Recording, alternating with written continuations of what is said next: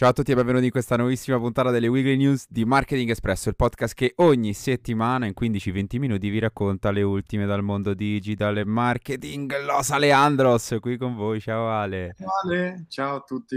Bentornato, anzi noi ci siamo sentiti sabato, per cui ok, dopo la puntata speciale sui trend, però bentornato Driga, ciao Drigolo. Sì, comunque mi avete ghettizzato questa cosa dei Los Andros, ogni volta che c'è un ospite mica, cioè mettete in secondo piano gli altri. Cioè, è vero, dai. No, vabbè, io, io proprio senza parole, basta. Guarda. Non è vero, non è vero, quando ci sono i founder, eh, Los Aleandros passano in secondo piano.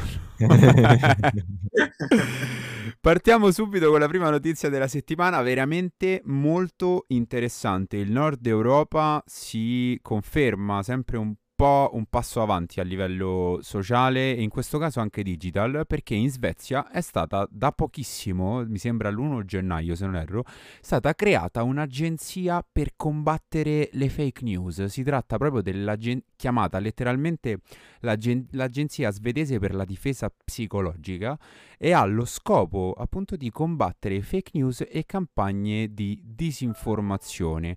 Il governo è un ente governativo formato da 45 persone e ha proprio, eh, stando a quanto dichiarano anche sul loro sito, lo scopo di salvaguardare la società civile e la libera formazione di una propria opinione. Allora, diciamo che eh, la scelta anche di questo, di, della creazione di questo ente parte un po' da alcuni dati interessanti, tra cui quelli che ormai sono noti un po' a tutti sulla questione fake news all'interno dell'ecosistema Facebook. Uh, un report di Facebook dell'anno scorso aveva dichiarato che uh, vengono dal 2017 puntualmente portate avanti campagne di disinformazione in 50 paesi globali. La Russia, tra questi, è il loro più grande produttore è super interessante perché un ente governativo si pone all'interno di una battaglia che ormai è quanto più attuale, cioè com- combattere la disinformazione. Abbiamo un botto, di, un botto di fonti, però c'è necessità di fare chiarezza. Ale, che mi, che mi dici di questa notizia? Ti piace? Sì, mi piace molto perché sai quanto, quanto sono affezionato al lato background, privacy, anti-fake news, eccetera, eccetera. E dico troppo, no. e diciamo che è una notizia che era, che era, che era molto calda, che io già, già, avevo visto perché era su, diciamo, sui tavoli di molti paesi, anche la Francia stessa ci sta, ci sta lavorando, però diciamo che anche per chi ha visto, ho sentito parlare di The Great Hack, cioè quindi tutto il mm. lato oscuro che è emerso da, dallo scandalo Facebook, insomma, con Cambridge Analytica il tema della, di salvaguardare la società democratica e, la, e, il corretto diciamo, e sano sviluppo di un'opinione pubblica attraverso i social è sempre quanto mai più attuale. È chiaro che i social media in questo, essendo comunque, non scordiamocelo, delle società private non possono essere lasciate da sole in questo, nel senso che l'algoritmo può vigilare su tanto, ma secondo me ci saranno sempre dei lati oscuri su cui non, non può quasi mai arrivare. Ecco perché è chiaro anche che ci deve essere una salvaguardia del, del, paese, perché un conto è ciò che avviene su un social media, un conto sono delle politiche estere di disinformazione che vengono attuate da vari paesi, cioè proprio il tema è totalmente, è totalmente diverso. Quindi è chiaro che questo servirà appunto anche, anche a noi, secondo me, perché eh, a noi che utilizziamo i social, perché gran parte delle nostre opinioni, secondo me, si fonda proprio attraverso lo, lo, scrolling o attraverso comunque la fruizione di contenuti su varie piattaforme, non sto parlando solo di Instagram, ma in generale su, su YouTube, eccetera, eccetera, e anche avere un ente che vigila anche dal punto di vista, ad esempio, che ne so, televisivo, sai quante cose possono, possono capitare, sì, sì. un attimo i talk show, è sicuramente una forte di garanzia per, per i cittadini, insomma, e per, non solo per chi utilizza i social. Vero, vero, vero. Uh, combattere la disinformazione rafforza la democrazia, dicono i proprietari di questo ente, insomma chi è a capo di questo ente. E in realtà mi sentivo anche un po' di condividere con voi un pensiero, che è quello del fatto che in generale sia noi, magari come Marketing Espresso, ma anche proprio voi che state ascoltando questo podcast, come persone attive molto spesso sui social media abbiamo proprio un ruolo attivo allo stesso tempo nella lotta alle fake news. Come, raga, i, i, i gesti sono semplici. Uh, sem- basta semplicemente magari non prendere e condividere un link o un post con un amico a caso. Se una notizia ci sembra interessante, andare semplicemente sull'oracolo Google e cercare la notizia, capire qual è la fonte primaria, capire la differenza tra fonte primaria e fonte secondaria. La fonte primaria è accreditata, certo se lo dice il New York Times o il New York Post o magari il Sole 24 ore in Italia, può avere una certa valenza, se lo dice qualcun altro può averne di più o può averne di meno, l'importante però è poi farsi un'opinione confrontando anche più fonti, che poi è quello che facciamo anche un po' noi all'interno del podcast, e cioè centrare la notizia tramite il confronto di più fonti. E sono attività semplici che richiedono però magari qualche minuto in più sulla notizia, che però poi dopo eh, danno un grosso senso di responsabilità e di partecipazione attiva a questa dinamica che eh, purtroppo ha delle ripercussioni a livello anche sociale anche molto grosse. Arriviamo alla seconda notizia. Scusami, scusami aggiungo una vai, cosa vai. che possiamo fare come buona abitudine e anche segnalare poi i profili che, che fanno queste cose perché ovviamente avere la notizia bella e, e, corretta, però dall'altra parte se vuoi rendere i social, un posto, un, i social un posto migliore, è chiaro che devi anche contribuire cercando di arginare quelli che cercano di ostacolare questa tua visione positiva. Vero, vero, Dono vero. anche te 2 euro. No, scherzo, mi era salita la Onlus, scusate. Alla lotta, alla lotta alle fake news. Eh. No, ho sentito tutto questo perbenismo e mi è salito un attimino, scusate. Dai, era un po' un, uh, no, un, scherzo, scherzo, un scherzo. senso, un senso no, che do- no. dovrebbe assalirci tutti quanti. Arriviamo alla, alla seconda notizia. Esatto, esatto, esatto. Arriviamo alla seconda notizia della settimana. LinkedIn ha iniziato i test della sua nuova piattaforma per eventi virtuali interattivi. Eh, per ora eh, sarà una piattaforma sulla scia di Clubhouse perché per ora permetterà la creazione di eventi solo audio, ma Entro, la, entro, l'inizio della primavera, uh, LinkedIn ha dichiarato che arriverà anche una versione più completa che comprenderà anche il video, per cui mi immagino un po' un servizio che permetterà di creare o stare webinar, fare eventi online. È interessante che magari fonti come TechCrunch posizionano l'innovazione com- o comunque l'iniziativa come uh, un qualcosa simile Clubhouse, invece è interessante vedere come LinkedIn cerca di posizionare questa nuova uh, funzione come piattaforma di eventi. Per ora si tratta di un servizio gratuito, però LinkedIn non esclude in futuro una funzione di ticketing, cioè di vendita di biglietti per accesso uh, all'evento.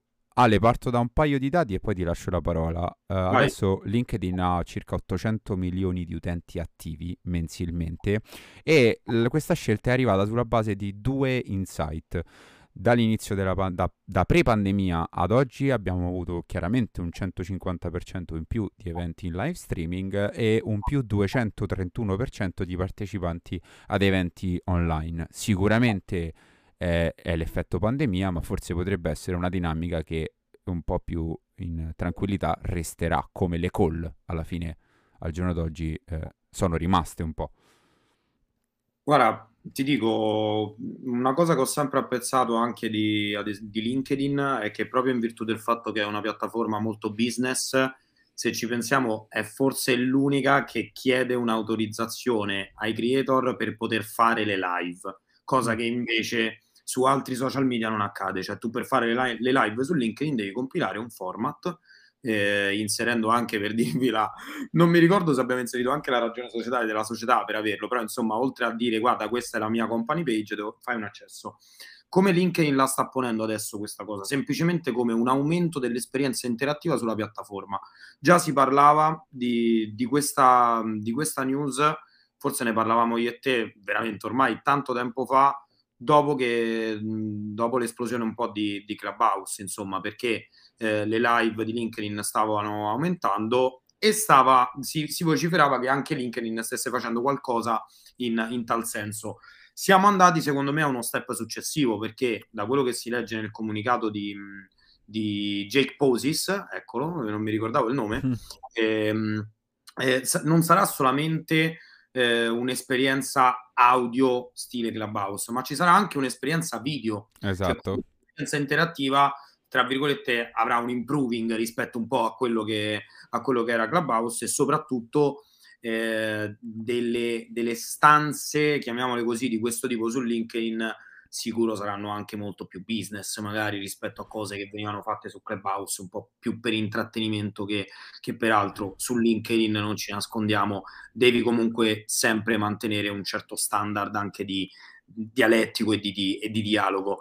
La cosa che consiglio di fare a tutti quelli che ci stanno ascoltando è proprio quella di andare a vedere il comunicato, eh, il comunicato LinkedIn in cui c'è un'anteprima di sì, quella che gli screenshot. Essere, eh, esattamente, cioè che fondamentalmente vedi che c'è un'esperienza utente che accanto ai messaggi, quindi alle chat, c'è questa, mh, mm, c'è questo, questa, diciamo, questa questo schermata. Che, esatto, che poi, che poi ha, ha comparsa eh, dove poi ecco, ci sono tutte le stanze, ci sono tutte le esperienze interattive in corso. Quindi sicuramente è molto valido. Tra l'altro, lancio sfida, secondo me, in virtù anche di quello che abbiamo detto nella puntata dei trend, questa cosa dell'audio piace anche a LinkedIn perché il fatto di avere un atteggiamento di fruizione attiva di una persona che continua ad ascoltare ciò che accade su LinkedIn, anche se in quel momento non è sulla home di LinkedIn, non è male. Se ci pensi, potrebbe essere una sostituzione di un podcast, magari. Secondo me, è, secondo me, è, molto interessante questa, questa mossa. È chiaro che bisogna vedere come la sviluppano tanto a livello di user experience e non devono fare, cioè cadere in quello che è successo poi un po' su Instagram, cioè che eravamo pieni di live e cose del genere, cioè devono essere cose veramente molto molto posizionanti, molto verticali. Sì, secondo me in quest'ottica si arriva veramente il ticketing eh, inizia a diventare veramente interessante perché poi dopo allora lì si parla veramente di eventi, si parla di situazioni in cui per accedere tu devi pagare un biglietto e quindi poi si tratta di eventi online che posizionerebbero in maniera completamente differente la funzione, cioè non si parla più di Clubhouse o di eh, funzioni simili, ma si parla veramente di eventi online che su LinkedIn nel mondo dei professionisti possono veramente diventare una grossa opportunità. Devo dire che LinkedIn, a parte le stories che recentemente ha tolto, ogni mossa che fa poi mi sembra sempre molto oculata verso la sua, verso la sua community. E Driga, sei pronto per la terza notizia della settimana? Questa, questa... Ma, um, sì, dai, diciamo di sì, diciamo di sì. TikTok? Forse, mi, eh, ecco, infatti. Vai, vai, forse? No, no, eh, ti stavo chiedendo, forse c'è, manca TikTok. No? Forse manca TikTok perché ultimamente ne abbiamo straparlato e continua preponderante la grossa strategia di intre- integrazione tra offline e online di TikTok perché dopo i ristoranti arriva un altro passo all'interno del mondo offline, eh, ha chiuso un accordo con Atmosphere, una, una startup che porta contenuti video e di intrattenimento in luoghi pubblici come palestre, centri commerciali, uffici, uffici strutture pubbliche. Uh, con questo accordo da ora in poi TikTok avrà un canale dedicato tramite cui le strutture che utilizzano questo servizio, che per fare giusto un nome Taco Bell, cioè proprio piccoli brand a caso, potranno streamare letteralmente i video all'interno delle loro public venue, per cui delle loro strutture pubbliche triplice valore secondo me su questa iniziativa, Drigolo, e poi dimmi la tua. Uh, primo, in questo modo TikTok riesce a uh, continua a penetrare, tra virgolette, diversi formati, perché mi immagino le TV orizzontali Atmosphere, se non erro, lavora per ottimizzare tutti i contenuti in base ai formati che poi vengono, use- vengono, utilizzati, quindi mi immagino un po' un TikTok approcciato ad uno schermo orizzontale, pur se rimane verticale il contenuto, insomma diventa una cosa interessante. E due, raggiunge una nuova audience perché all'interno di, cioè arrivando offline arriva sicuramente ad un pubblico molto più vasto perché nei luoghi pubblici non è detto che ci sia solo la Gen Z preponderante all'interno della piattaforma e terzo, non, eh, terzo e ultimo, ma non per importanza, si, posi- si, continua a posizionare come top of mind del contenuto video, perché tu mo stacchi dal telefono, eh, ma eri su TikTok, stacchi dal telefono, alzi lo sguardo e ti rivedi TikTok all'interno della TV. Sì, eh, allora secondo me di base è una scelta che, che avrà successo perché basta vedere Paperissimo, basta vedere Blob, mm. sono dei contenitori di uh, user generated content praticamente. Vero. Sono basilarmente dei raccoglitori, quindi come raccoglitori funzionano, perché fanno vedere tante prospettive, sono dinamici, non sono legati a un, uh, un canone, cioè vengono da tantissimi livelli, quindi sicuramente funzionerà questa cosa. E a presto credo la vedremo. Secondo me la criticità eh, è che si perde un po' il concetto di interazione con il contenuto, quindi mm-hmm. sono molto passivi. E quella è una criticità molto grande perché vuol dire ritornare indietro a una medialità differente. Mhm. Seconda cosa, ehm, cioè è difficile contestualizzare, cioè molte volte gli oggetti vengono creati ehm, per soddisfare delle, delle necessità degli utenti e in questo senso l- il prodotto video verticale dovrà adattarsi poi alla televisione o il, il- il televisore si dovrà adattare al contenuto verticale. Cioè Mhm. sono delle considerazioni che sono molto difficoltose, secondo me avranno molto grip eh, sull'integrazione proprio di formati del genere all'interno di un, di un, di un medium di questo tipo. Quindi A, me- a- a meno che non fanno, a meno che non fanno come hai fatto tu in camera, che mettono lo schermo in verticale. Esatto, esatto. Cioè, mm, secondo me è molto difficile. Spero che non iniziano a creare televisori verticali.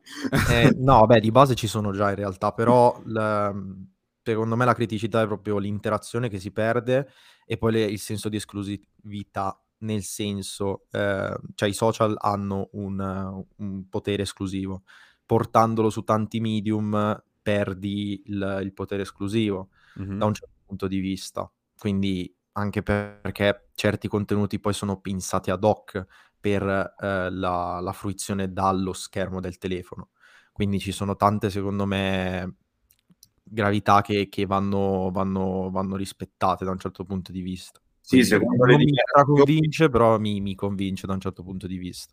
Io sono d'accordo con te, infatti l'unica cosa che potrebbe essere come scuola di pensiero è la frase che ha detto poi alla fine, da- che è uscita fuori dalla dichiarazione ufficiale, che si vuole portare la gioia e la creatività del- di TikTok su nuovi schermi, luoghi e pubblico, insomma, quindi c'è un tentativo un po' di maturazione della piattaforma, però come dici tu, il concetto di esclusività, un po' il vero aggettivo social deve un po' rimanere, così rischia un po' di perdersi.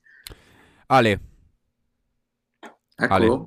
Quanti siamo in questa puntata podcast? tre. Ok. Quanti saranno i feed che Instagram introdurrà nei prossimi mesi?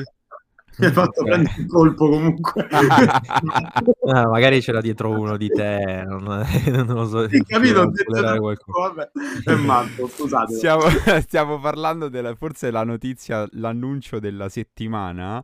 Eh, Instagram, ha- anzi il, il nostro signor Mosseri ha annunciato che Instagram sta lavorando per introdurre il triplo feed, anzi ha già lanciato i test, anzi c'è Driga qui con noi che già ce l'ha e non si sa come. Adesso- fortuna! Guarda, cioè, sempre... Allucinante. Si Early parla- adopter. Early adopter. si parla di, di, eh, in, in pratica un feed che prevede tre opzioni di visualizzazione e dovrebbe arrivare entro eh, i primi sei mesi del 2022 e prevederà la possibilità di avere un feed basato sull'attuale funzionamento dell'algoritmo, cioè ver- propo- verranno proposti contenuti che vengono valutati potenzialmente interessanti per l'utente. Questo feed si chiamerà Home.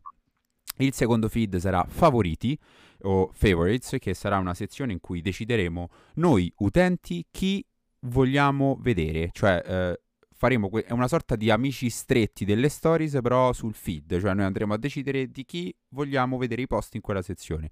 Possono essere pure tre persone, 300, quanti vogliamo, lo decidiamo noi. Terzo feed invece è un po' un ascolto della community, tolto nel 2016, torna l'ordine clo- cronologico, sarà la sezione seguiti e mostrerà i post semplicemente in ordine cronologico eh, degli account seguiti, cioè eh, in base a come vengono postati nel tempo.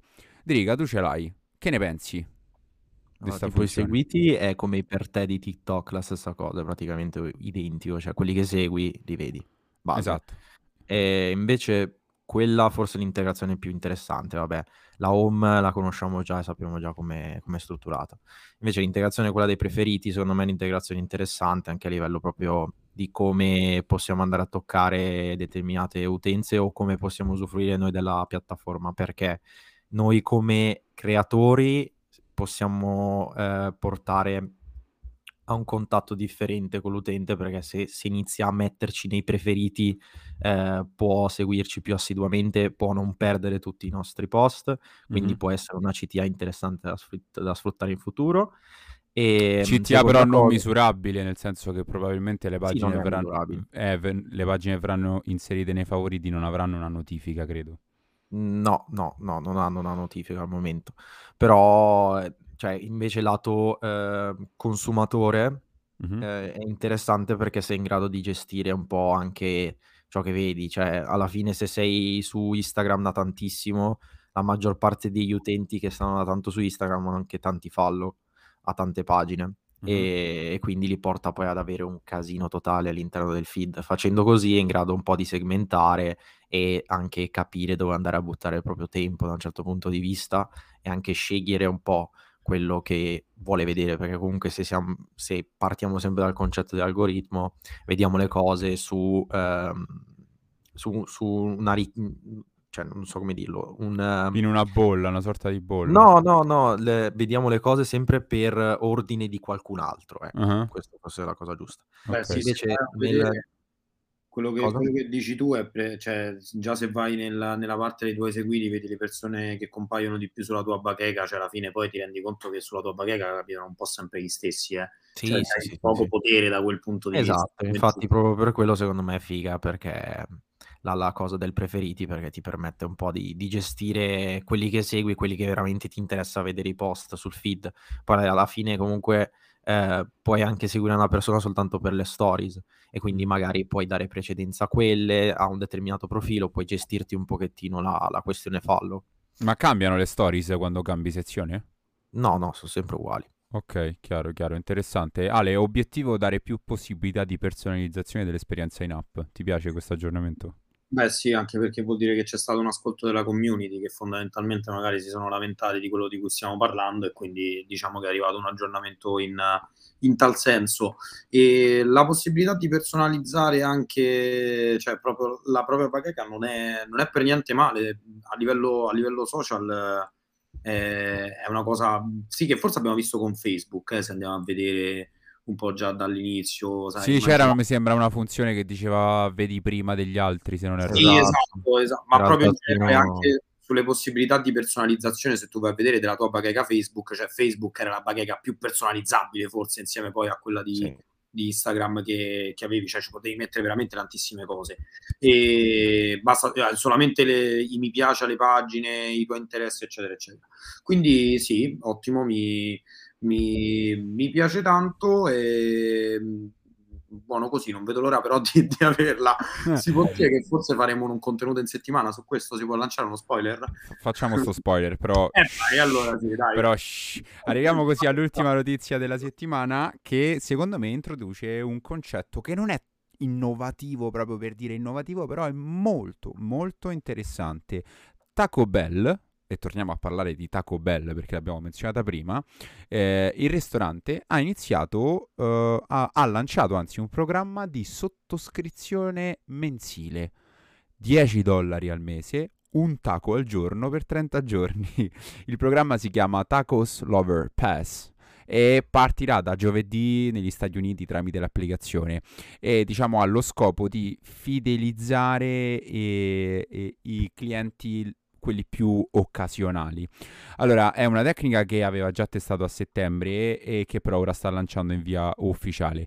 Driga, secondo me è super interessante perché introduce il subscription model, un modello di so- il modello di, di sottoscrizione che solitamente è proprio dei servizi, soprattutto di streaming o magari di videogame, in un contesto che non è quello dei servizi, cioè quello di un prodotto. E, e figo, no? Sì, allora è figo. C'è una subito io metto subito subito in discussione la cosa.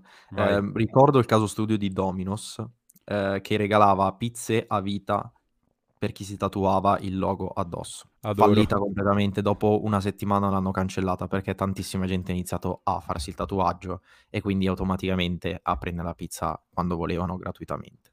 Quindi è, ehm, sempre un'arma a doppio taglio, perché poi le subscription comunque hanno un costo molto basso e va a far percepire il prodotto come cheap. Mhm. Quindi bisogna sempre stare molto attenti su queste tipo di attività e la maggior parte delle volte per quanto riguarda le subscription. Poi si può giocare sempre sul confronto qualità, prezzo e tutto il resto, però nel lungo termine, se guardiamo in ottica di business, questa cosa porta a far percepire il prodotto come poco, ehm, qualitativo.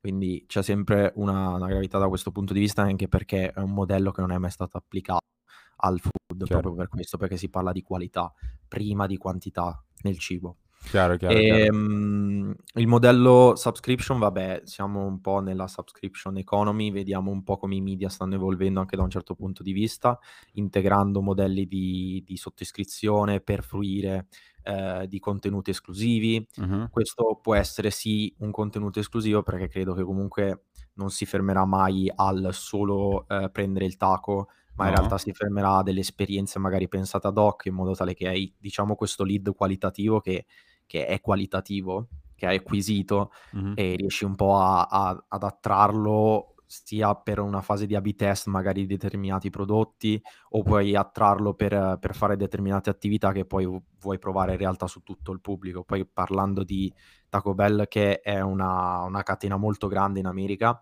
Mhm. Facendo un'attività del genere è in grado di creare proprio questi utenti che possono fare un po' da testing e portare quindi poi dei, dei- dei risultati che facciano capire come sul mercato andranno determinati prodotti e determinate attività. Quindi è interessante per quello. Eh, l'unica criticità della subscription, oltre al fatto della percezione della qualità, è il, il tasso di, ehm, di Di churn rate. Sì. Esatto, il churn rate. Eh, infatti quest'anno è stato definito dal Deloitte, è una- un gigante della consulenza, eh, come l'anno della disiscrizione, perché l'anno scorso e i due anni a questa parte riguardo al Covid hanno portato ai modelli di subscri- subscription a portare tantissime, ehm, sono, sono migliorati molti questi modelli e sono stati applicati da tanti. E quest'anno vedremo come questi due anni in realtà hanno funzionato effettivamente sugli utenti che hanno partecipato alla subscription. Quindi se c'è stata una buona retention, s- c'è stato un buon, un buon ehm, rapporto con la community, non ci saranno di- disiscrizioni, però se in realtà c'è stato un, eh, un, ehm, un rapporto community non positivo, di, di conseguenza ci saranno tante disiscrizioni, quindi anche in Chiaro. futuro poi altra considerazione, poi basta, non rompo più le palle. e a livello di community, anche questo sarà il futuro, tra virgolette, del, de- di tutte le, le varie attività, sia social e non. Cioè la community sarà sempre più centralizzata nelle scelte dell'azienda. Community come asset, e questo lo avevamo, Sì. lo avevamo detto anche... Fidelizzare come obiettivo. Come? Fidelizzare come obiettivo. Esatto, esatto. Raga, grazie, siamo andati stralunghi, abbiamo fatto un'altra puntata di un trend, però va bene. E grazie a voi, raga, come sempre nella- per, il- per gli utenti Spotify fateci sapere nella sezione eh, sotto il player quale notizia vi ha colpito di più e nella sezione Q&A perché e noi ci sentiamo settimana prossima. Grazie Ale, grazie Drigo. Grazie De a te, ciao. Buona, buona settimana. Ciao. Ciao.